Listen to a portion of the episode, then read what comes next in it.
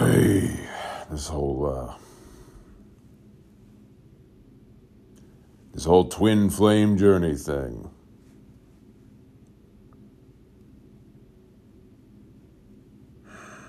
It's the reason it tends to be referred to as a journey. What's the point? I think the point, well,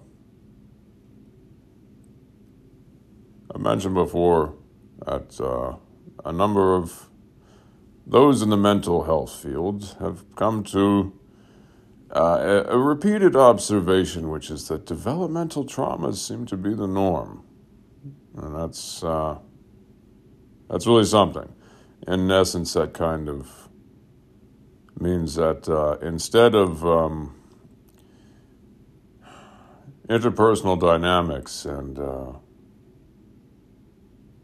complementary systems out there for us to take part in and interact with is opposed to as opposed to that we have um, systems that are more in alignment with a uh, a way of being that is non complementary to our underlying psychobiology. I like this term, psychobiology, because it's uh, it's mimetic and it's kind of a package deal, and it sums up quite a bit in and of itself. It's not dissociative because the mind and body are a, kind of by design not meant to be dissociated from one another. But dissociation tends to become a byproduct when there's all kinds of crap in the way. All kinds of beliefs, ways of doing things, and uh, adaptations that are anathema to one's underlying psychobiology. And has never been environmentally safe for these things to come to fruition. Thankfully, there are things that can be done about that. We can do a fairly comprehensive individuation process with the right kind of uh, resonant information and uh, custom tailoring, personal custom tailoring. But the twin flame thing, the way I see it, it seems to be something that is meant to kind of help break people out of this crap. And it's a mandate that is in a place that is too difficult to overlook or suppress in its entirety because it comes with the package deal of love and a fairly uh, comprehensive version of it as well. At least on some level. And it may lead you through all kinds of bewildering paths. But sooner or later. And even if, you know, and hey, there's a fair amount of people out there with, you know, it's it's like a mandate, but you you know, you can't make anybody do anything. So if one finds themselves in that kind of situation, you can use the energy of that connection to to do what you whatever you need to do for the healing work and whatnot.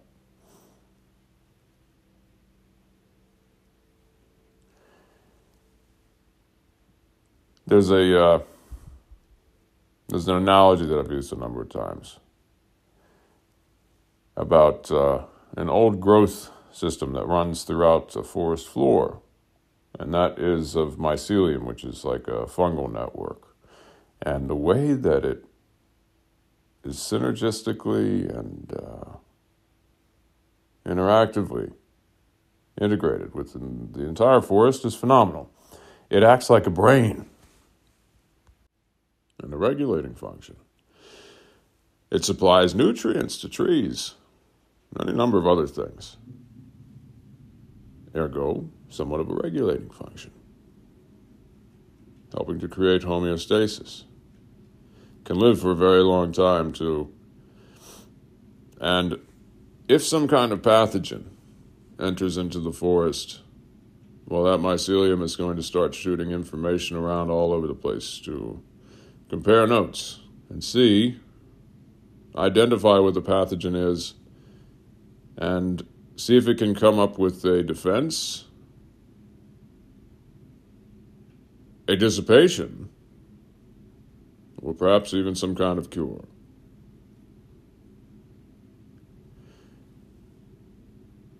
I see this analogy not entirely unlike what seems to have been going on for some time with uh, people. As if we're trying to wake up from some kind of collectivized state of frozen amnesia, much like Graham Hancock says. It's as if we're a species with amnesia. Graham Hancock.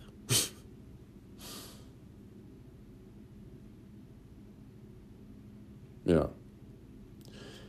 And uh, the twin flame thing seems to be, from my perspective, um, kind of like these fungal node things. Helping with this whole organic process of getting back on track.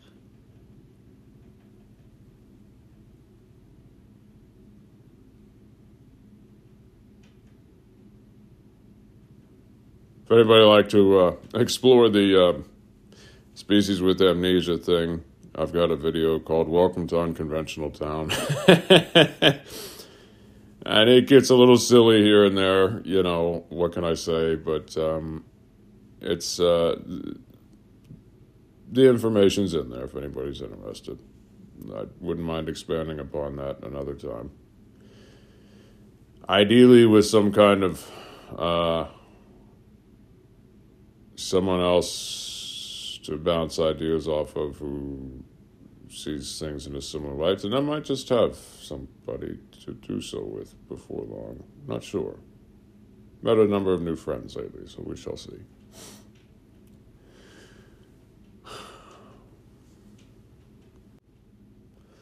And uh, personally, when it comes to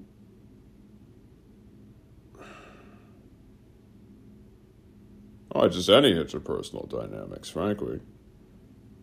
I can't help but see uh, and pick up on certain things and read it like a book, an open book. And most people, in my experience, are not familiar with these kinds of ciphers and. Uh, uh, interpretive languages of the unconscious, as I like to call it. And uh, in my experience, trying to bring any of it up, uh, if somebody is not in a place where they're willing and or able to, it's going to be met with the, "What? What are you talking about? You're crazy. I mean, really? What are you talking about? I don't know what you're talking about." Uh huh. Uh huh. I mean, you're crazy. Yeah, yeah, yeah. yeah. I feel. I've heard that bedtime story before. I've heard that bedtime story before.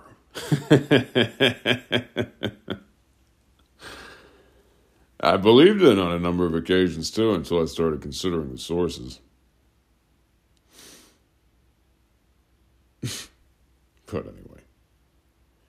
So, when and if something like that comes up, I just got to act accordingly and in tandem with um,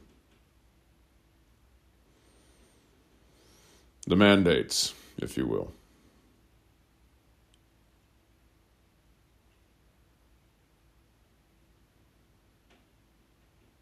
Especially in uh, unconventional circumstances, and not in a good way, not in, not in the optimistic sense. It tends to it tends to put a little strain on, uh, you know, uh, my bandwidth of interpretation and uh, mobility and um, agency, essentially. You know, so. And uh, if there's any newcomer on here and is, doesn't understand what I'm referring to, just take a look at the library and if you pick up on any videos with the term narcissist in it or anything like that, I might get you get you an idea of what I'm talking about. And when it comes to uh, the forest floor analogy again, and the pathogen in this sense, well, I'm of the opinion that uh, this whole phenomena of narcissism is uh, a major contributing factor in the pathogen.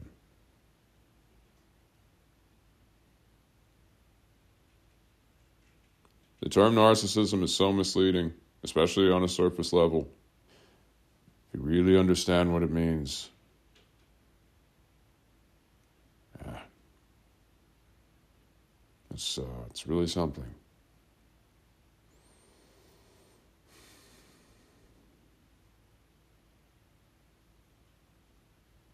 And a number of us seem to have been responding to some kind of mandate to be comparing notes on another type of network for quite some time now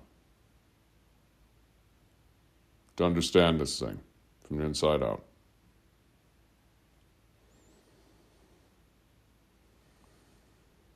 And compare notes as to what to what can be done about it.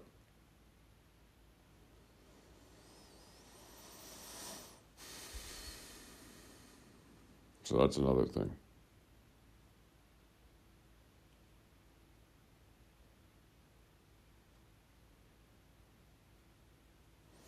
I have mixed feelings about the whole twin flame thing because of uh, a number of unpleasant experiences with it.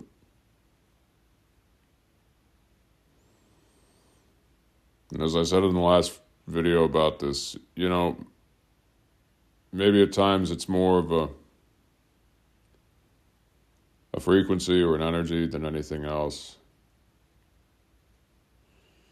Something to somehow get you back on track in some way, shape, or form.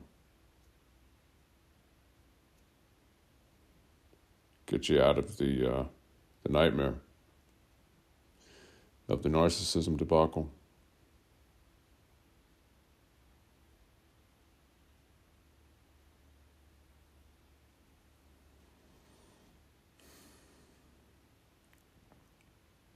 I think that's about it for this one.